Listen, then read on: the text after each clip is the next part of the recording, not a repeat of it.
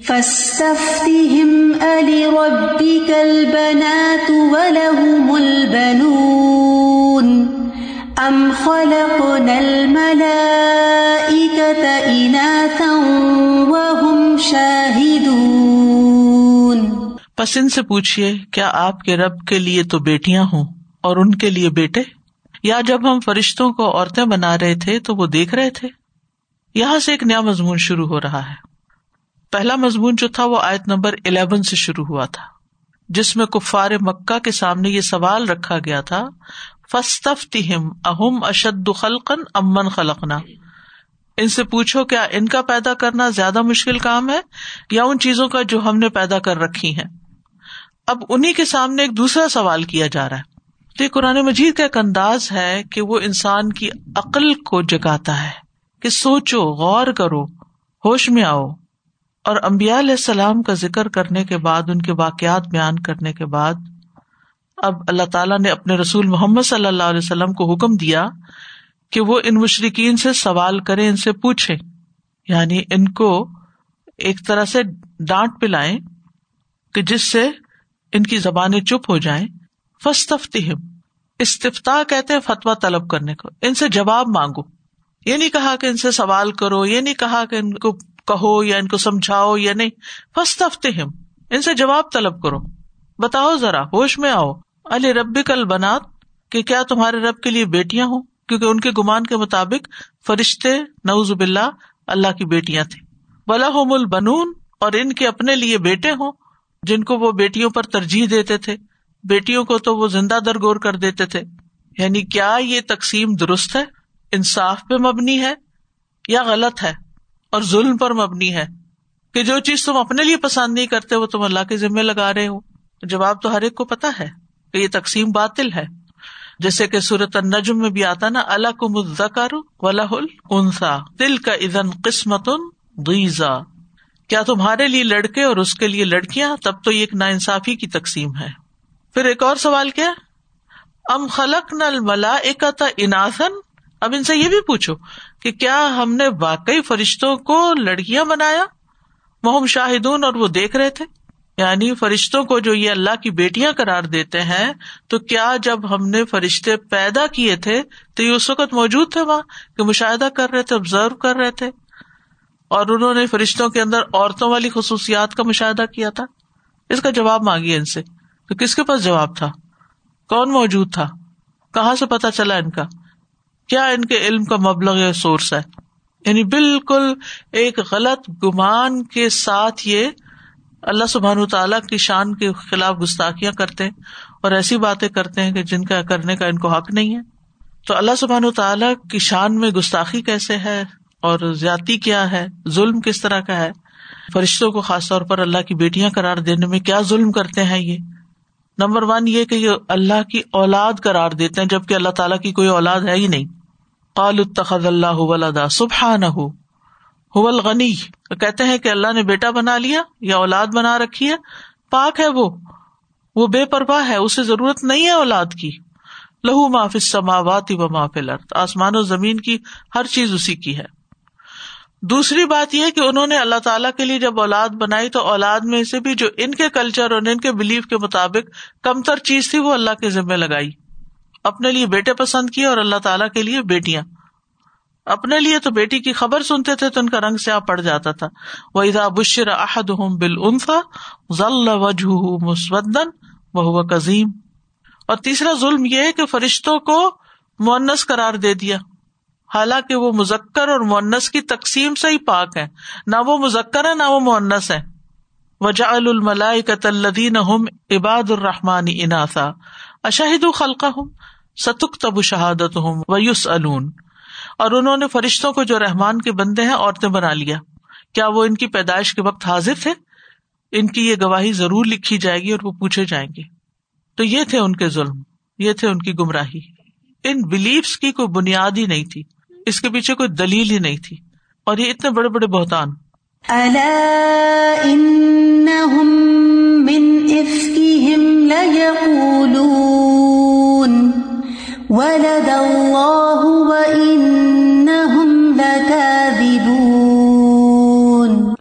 خبردار، بے شک وہ اپنے ہی جھوٹ سے ضرور کہیں گے کہ اللہ کی اولاد ہے اور یقیناً وہ جھوٹے ہیں۔ افق بدترین جھوٹ کو کہتے ہیں۔ اللہ خبردار ان من افقہم بے شک وہ اپنے جھوٹ سے یعنی جھوٹ پر مبنی بات کہیں گے ولاد اللہ، کہ اللہ نے اولاد کو جنم دیا۔ ان کے جو عقائد ہیں، ان کا جو کہنا ہے، ان کے جو اقوال ہیں، وہ حد درجہ جھوٹ پر مبنی ہے کیا جھوٹ ہے؟ کہ فرشتوں کو اللہ کی بیٹیاں قرار دیا، اللہ کے لیے اولاد ثابت کی اور اللہ کی بجائے ان کی پوجا شروع کر دی۔ تو یہ ساری چیزیں جو ہیں، یہ ان کو ہلاکت سے دو چار کرنے والی یہ سارے بلیفس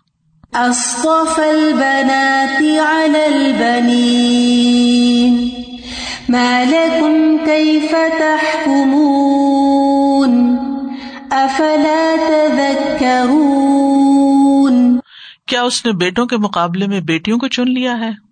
تمہیں کیا ہو گیا ہے؟ تم کیسے فیصلے کرتے ہو؟ کیا پھر بھی تم نصیحت نہیں پکڑتے؟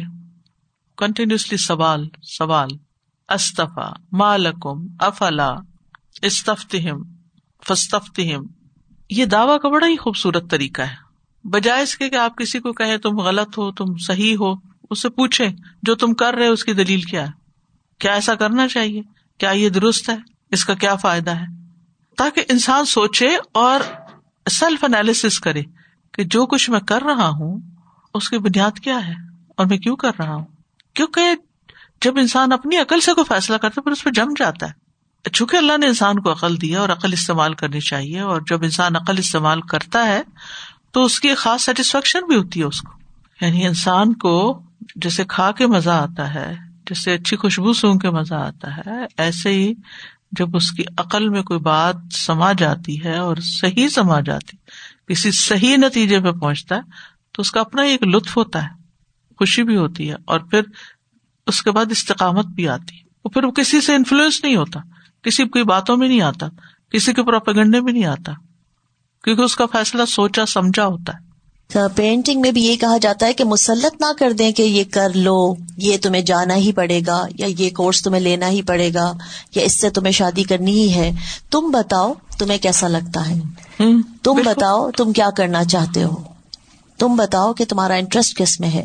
اسی طرح جب ایک استاد ٹیچ کر رہا ہوتا ہے تو صرف بعض استاد ہماری کلاس میں ایسے ہوتے تھے بس صرف بتا کے بورڈ پہ لکھ کے اور چلے جاتے تھے and we feel like dumbfounded یہ کیا ہے؟ یہ مجھے کبھی سمجھ نہیں آئے گا۔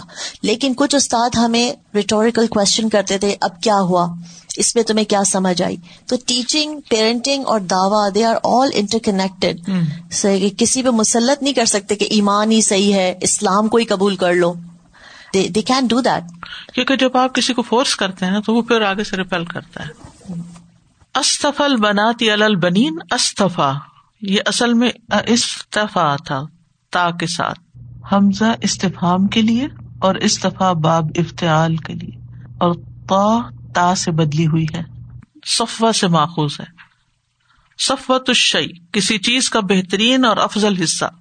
اسی سے صفیہ بھی لفظ ہے۔ صفا بھی۔ تو اس کا مانا ہے کہ اس نے اس کو چن لیا، اختیار کیا، پسند کیا۔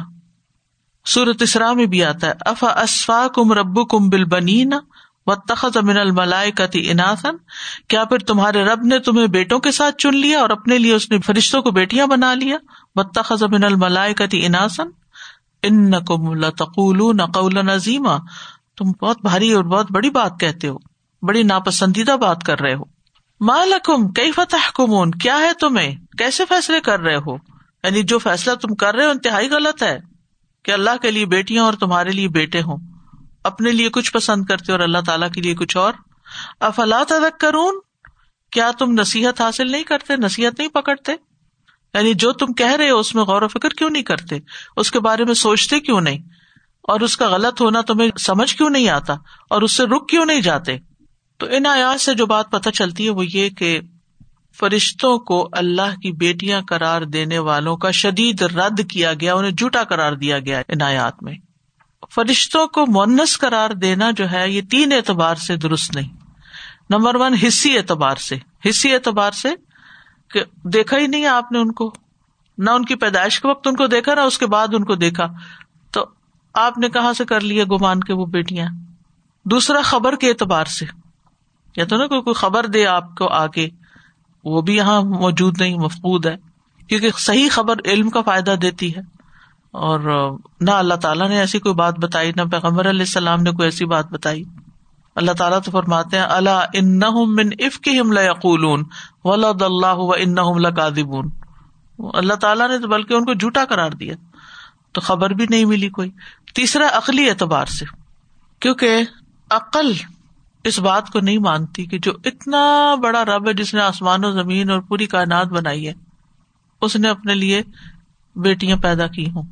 عقلی اعتبار سے اتنی بڑی شان رکھنے والی ہستی کو دنیا میں بھی آپ دیکھیں، جس خاتون کی صرف بیٹیاں ہوں، بیٹا نہ ہو، اس کو کیا حیثیت دی جاتی؟ ہے ویک کنسیڈر کرتے ہیں نا۔ تو اللہ سبحانہ و تعالیٰ تو اتنا بڑا ہے اور تم ایک ویک جو کریشن ہے یعنی ہر کریشن کا ایک وہ ہے نا یعنی جیسے اللہ بنائے جس کو، اس میں ہمیں کوئی آبجیکشن ہی نہیں ہے۔ تو وہ چیز تم اللہ کی اولاد قرار دے رہے یعنی عقل بھی اس کو نہیں مانتی نہ مشاہدہ ہے تمہارا نہ خبر ہے نہ عقل ہے۔ کیسی باتیں کر رہے ہو؟ ان کے بارے میں پڑھتے اسما بنت ابو بکر کے بارے میں کہ وہ کہیں جا رہی تھی اور وہ ماشاء اللہ اتنی حیادار تھی کہ راستے میں نبی صلی اللہ علیہ وسلم اور کچھ لوگ ملے اور مرد ہی مرد تھے اور وہ عورت تھی صرف۔ اور نبی صلی اللہ علیہ وسلم نے اپنی سواری ان کو آفر کی۔ کہ آپ بیٹھ جائیں لیکن وہ نہیں بیٹھی تو کہنے لگی کہ مجھے حیا آ گئی تھی اپنے زبیر اپنے ہسبینڈ کی اور وہ۔ تو میں یہی سوچ رہی تھی کہ جب آپ بہت سارے مردوں میں ہوتے اتفاق سے میرا ایک تھانے میں جانے کا اتفاق ہوا پاکستان میں لائسنس اس پہ فائن لگ گیا۔ تو ادھر کھڑے ہوئے مجھے ایسے لگ رہا تھا کہ مطلب میں پتہ نہیں کون سی عجیب مخلوق ہوں اور مجھے یہاں نہیں آنا چاہیے تھا۔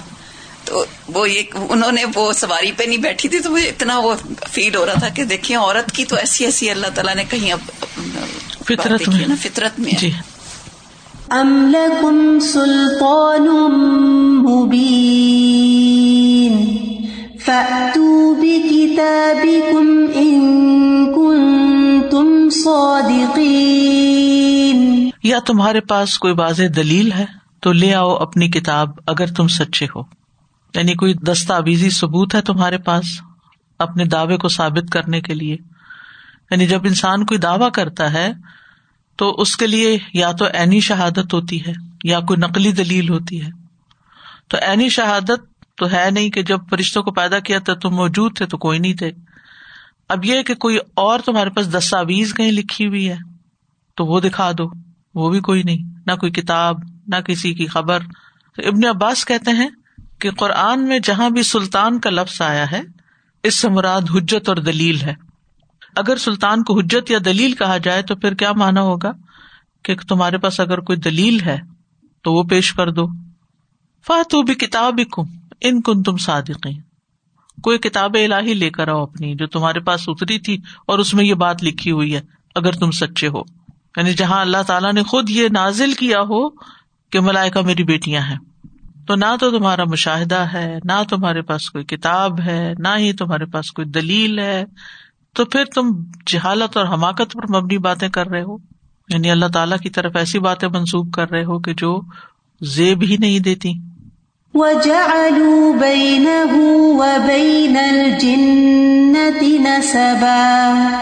وَلَقَدْ عَلِمَتِ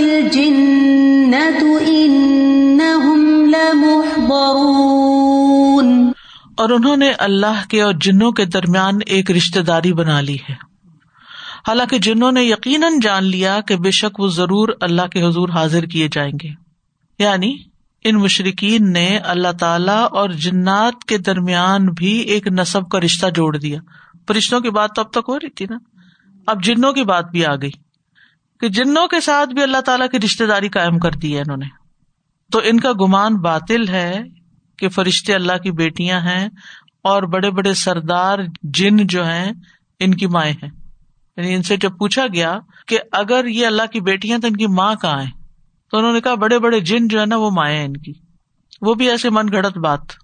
تو اللہ تعالیٰ فرماتے جنوں کو بھی پتا ہے کہ وہ اللہ کے حضور حاضر کیے جائیں گے، وہ اللہ سبحان و تعالیٰ کے رشتے دار کہاں سے آ گئے؟ جن جو ہے چھپی ہوئی چیز کو کہتے ہیں۔ دونوں جگہ جننا جننا کہا گیا ہے۔ جن کہتے ہیں چھپی ہوئی چیز کو، جیسے جنین ہوتا ہے، جنون ہوتا ہے، جنت تو مجاہد کہتے ہیں کہ جنا سے مراد جنات ہیں، ابلیس کی اولاد جیسے۔ مجاہد کہتے کہ مشرقین نے کہا، فرشتے اللہ کی بیٹیاں ہیں، تو حضرت ابو بکر رضی اللہ عنہ نے ان سے پوچھا، تو ان کی مائیں کون ہیں؟ تو انہوں نے کہا بنا تو سروات الجن، سردار جننیوں کی بیٹیاں۔ بس خود ساختہ، من گڑت بات۔ سبحان اللہ عما الا عباد اللہ المخلصین پاک ہے اللہ ان باتوں سے جو وہ بیان کرتے ہیں، سوائے اللہ کے ان بندوں کے جو خالص کیے ہوئے ہیں۔ یعنی اللہ تعالیٰ ان سب باتوں سے پاک ہے جو یہ مشرقین بیان کرتے ہیں۔ کیا کیا باتیں؟ فرشتوں کو اللہ کی بیٹیاں قرار دینا، جنوں کو ان کی مائیں قرار دینا، وغیرہ وغیرہ۔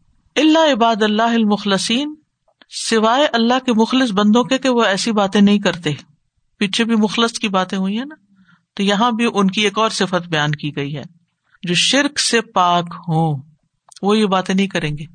مشرقین چونکہ شرک کرتے ہیں، اس لیے ان کے یہ عقائد ہے اور اللہ عباد اللہ المخلسین کا ایک معنی یہ بھی کیا گیا ہے کہ جن جو ہے جیسے پچھلی آج میں ہے نا، ولقد علمت الجنت ان محدرون محدر کا مطلب ہے حاضر کیے گئے۔ محدرون کہاں حاضر کیے گئے؟ اللہ تعالی کے پاس۔ کس کام کے لیے؟ محاسبے کے لیے، حساب کتاب کے لیے۔ تو اللہ عباد اللہ المخلسین یعنی ان کا وہ محاسبہ نہیں ہوگا۔ سمجھ آئی؟ یعنی یہ پچھلی آیت کے ساتھ جا کے اللہ لگ رہا ہے۔ اگر آپ ٹیکسٹ کو دیکھیں نا وجا البین و بین الجنت نصبا انہوں نے اللہ تعالیٰ اور جنوں کے درمیان نصب بنا لیا۔ ولقد علمت الجنت ان لمحدرون جبکہ جنوں کو یہ بات اچھی طرح پتا ہے، کیا کہ وہ حساب کے لیے حاضر کیے جائیں گے؟ تو اس کا مطلب یہ ہے کہ تو کیا اگر جنات جو ہیں، وہ اللہ کے رشتے دار ہیں تو کوئی رشتے داروں کے ساتھ یہ معاملہ کرتا ہے کہ اس کو کٹارے میں لا کھڑا کرے۔ اکاؤنٹیبلٹی حساب کے لیے۔ یعنی اگر وہ اللہ کے رشتے دار بنائے ہوئے تم نے، تو جن تو سمجھتے ہیں کہ ان کا حساب ہوگا، ان کی تو پوچھ گچھ ہوگی۔ وہ درون ہے حاضر کیے جائیں گے۔ وہ در وہ ہوتا ہے جو خود نہ آنا چاہے نا، جس کو لایا جائے۔ تو وہ تو لائے جانے والے ہیں، ان کی تو پکڑ ہونے والی ہے۔ تو اللہ سبحان و تعالیٰ ان سب باتوں سے پاک ہے۔ سبحان اللہ اما یسفون اور اس کے بعد پھر فرمایا کہ اللہ عباد اللہ المخلسین مخلصین یہ باتیں نہیں کرتے۔ ایک بات ہو گئی۔ اور دوسرا یہ کہ مخلصین جو ہے وہ محدرون نہیں ہے اللہ کے بندے جو چنے ہوئے ہیں، ان کو گرفتار نہیں کیا جائے گا۔ بلکہ وہ تو اللہ سے ملاقات کرنا چاہتے ہیں۔ اللہ کا دیدار کرنا چاہتے ہیں۔ اللہ تعالیٰ نے ان کے لیے جنت تیار کر رکھی ہے۔ فی جنات مکرمون، وہ تو عزت دیے جائیں گے۔ فَإِنَّكُمْ وَمَا تَعْبُدُونَ